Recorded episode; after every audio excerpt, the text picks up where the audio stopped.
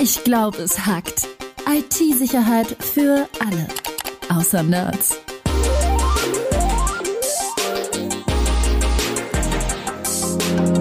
Mit Rüdiger Trost und Tobias Schrödel.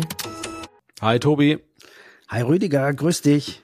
Du, wir reden immer so schlau daher über IT-Security, dabei haben wir zwei ja eigentlich gar keine Security-Probleme. Also, Stimmt, weil wir haben nur Apple-Geräte, gell? Genau, wir haben äh, iOS, wir haben äh, macOS, da gibt's ja gar keine Viren. Ja. Genau, da braucht man auch kein Antivirenschutzprogramm äh, und so Zeug. Ey, wenn ich jetzt mal einen Euro bekommen würde, wenn ich das gehört habe, ich sag's dir, ähm, ich kann da eine witzige Geschichte erzählen von vor 18 Jahren. Also da habe ich angefangen in dem Thema Antivirus, ähm, damals noch bei der Firma F-Secure, die heute ja With Secure heißt. Und ähm, da haben wir mal eine Studie gemacht, weil darum ging, es ging eben darum, sollen wir einen, einen Virenscanner für macOS bringen? Damals noch für macOS 9 und haben dann eine Umfrage gemacht unter Mac-Nutzern und da kam dann letzten Endes raus, äh, ein, der typische Mac-Nutzer damals hätte eher für äh, Zahnbleaching bezahlt als für Security auf seinem Mac. Ja.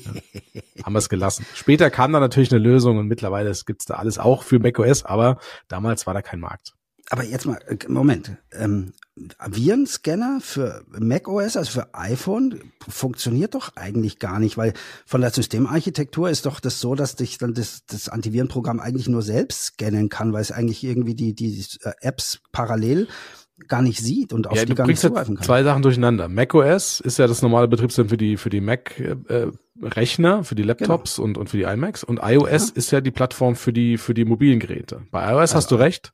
Da äh, beim iPad und iPhone ist die Architektur genau wie du sagst, das ist so eine Sandbox, da kann die Applikation immer nur auf sich selbst und über bestimmte Schnittstellen auf andere Applikationen zugreifen, aber da geht ein Virenscan systemübergreifend eben nicht.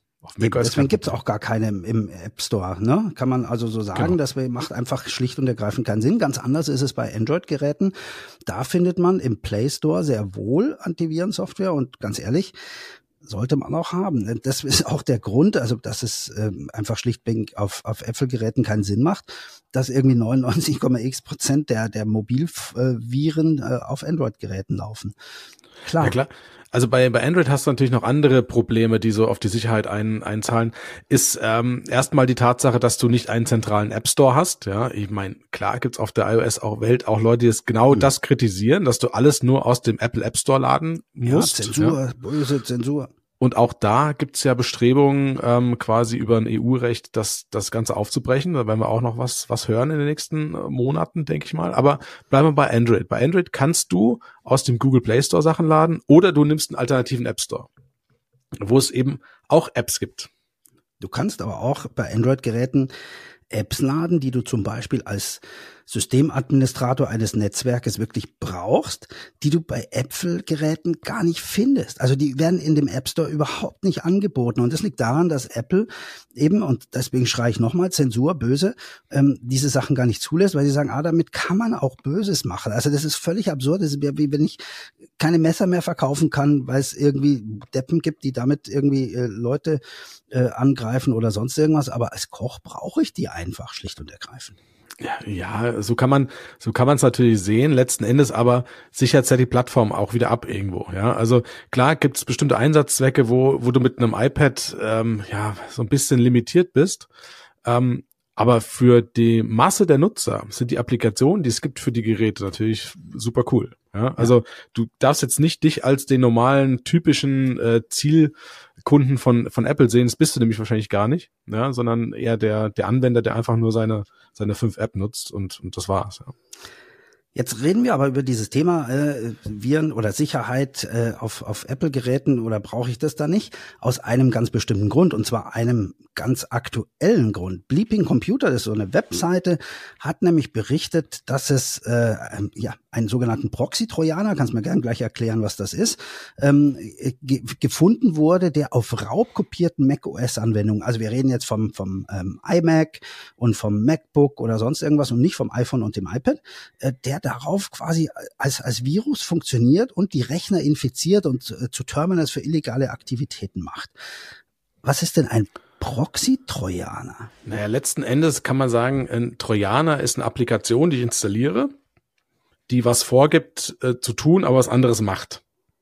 Also, also Update von irgendwie Photoshop oder sowas. Ein Update oder auch das Photoshop selbst, weil ähm, wenn jetzt jemand es schafft, beispielsweise bei Adobe einzubrechen und die Photoshop äh, beziehungsweise die Photoshop DMG auf auf auf macOS Geräten zu manipulieren und da noch einen Trojaner hinten dran hängt, mir den gibt, dann installiere ich das Photoshop selbst und installiere mir auch den Trojaner mit. Und das ist genau das, was hier passiert ist. Also hier wurden bestimmte ja, normale Applikationen genommen, es wurden Trojaner mit angehängt, der dann sozusagen von den Leuten selbst installiert wurde und dann kann so ein Trojaner im Prinzip auf dem System quasi alles machen. Also der macht eine Hintertür auf damit ein Angreifer dort Befehle hinsenden kann, die zum Beispiel lauten wie schick mir mal diese Dateien rüber, damit man die Dateien runterlädt oder starte mal hier eine Verschlüsselung, dass man den User erpressen kann. Also man hat im Prinzip einen Zugriff auf das System und kann damit alles tun. Und der User hat sich das wahrscheinlich sogar selbst installiert. Okay, und damit auch quasi wahrscheinlich, wenn er dann das Passwort eingeben muss, dass das Installationsprogramm irgendwas machen darf, dem natürlich Tür und Tor geöffnet äh, und quasi dem äh, Root Access, also Administrator Access gegeben. Und tatsächlich ist es so, also diese diese Terminals werden typischerweise dafür benutzt, äh, dass, äh, um Sachen zu hacken oder Phishing-E-Mails zu verschicken oder eben auch ähm, illegale Güter oder Bitcoins zu transferieren äh, über einen ja nicht von den Kriminellen selbst genutzten Rechner. Und wenn die Polizei dann in solchen Fällen dann irgendwie doch eine IP-Adresse kriegt, dann klopft sie halt bei dem User an. Und tatsächlich hast du recht, das, typischerweise, wir hatten jetzt über Photoshop gesprochen, sind das Tools, auch in dem Fall angeblich 35 kost, typischerweise kostenpflichtige Programme, die dann irgendwo kostenlos zum Download waren und jeder sagt, ha, ich installiere das.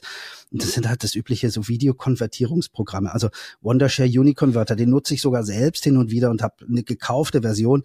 Äh, und wenn ich jetzt updaten müsste oder möchte, dann muss ich bezahlen und da liegt irgendwo die neueste Version kostenfrei rum. Ja, das lockt natürlich an und der ein oder andere wird es installieren. Und es bleibt ja auch, du hast völlig recht, ich habe ja dann das Programm, aber merke nicht, dass ich im Hintergrund noch was anderes am Laufen habe, was ich da nicht will. Aber Tobi, das war schon immer so. Also äh, schon damals bei äh, Kassar und Napster und wie sie alle hießen, wenn du da Tools runtergeladen hast, dann waren da immer Viren drin. Also das ist überhaupt nichts Neues.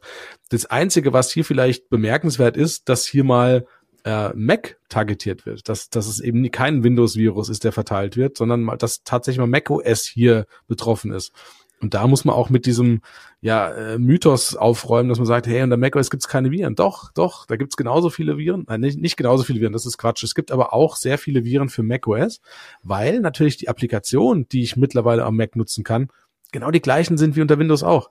Also ich habe alle Microsoft-Tools auf dem Mac. Ich habe ähm, ganz normal meine Browser. Ich habe einen Chrome, ich habe einen Firefox äh, und natürlich auch die Adobe Suite. Ja.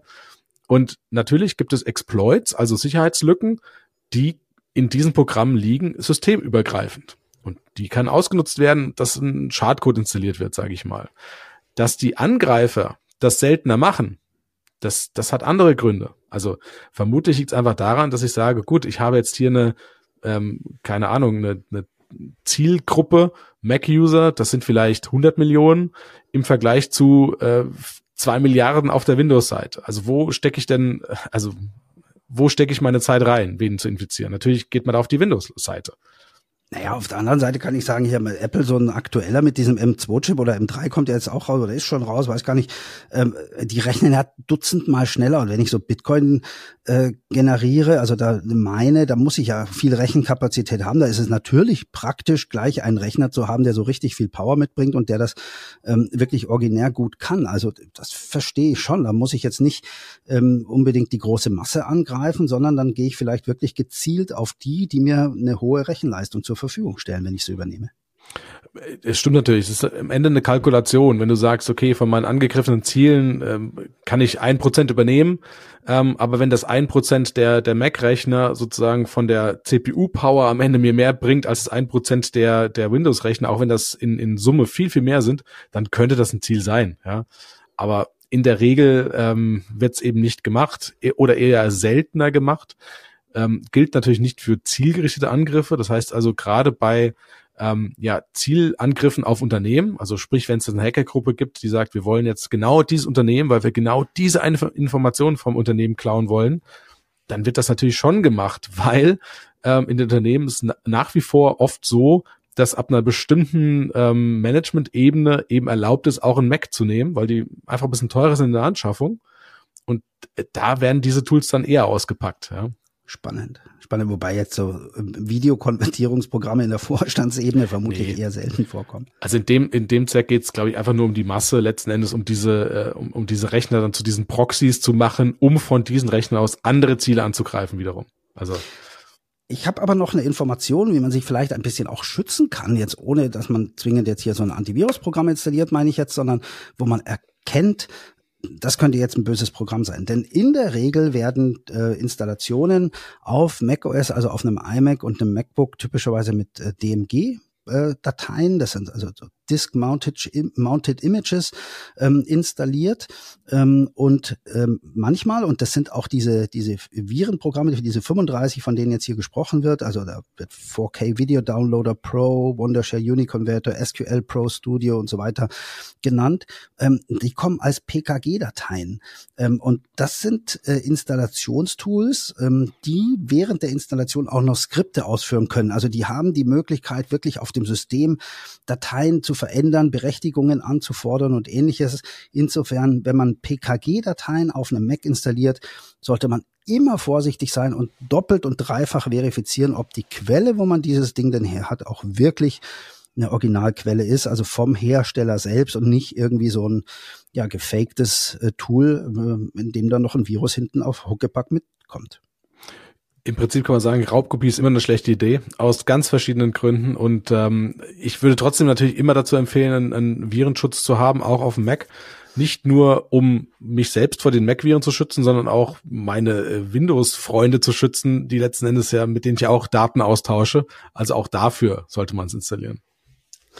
Sehr schön. Das ist doch mal ein schönes Wort zum Sonntag am Schluss, oder? Schönes Wort zum Sonntag. Danke, Tobi. Danke, Rüdiger.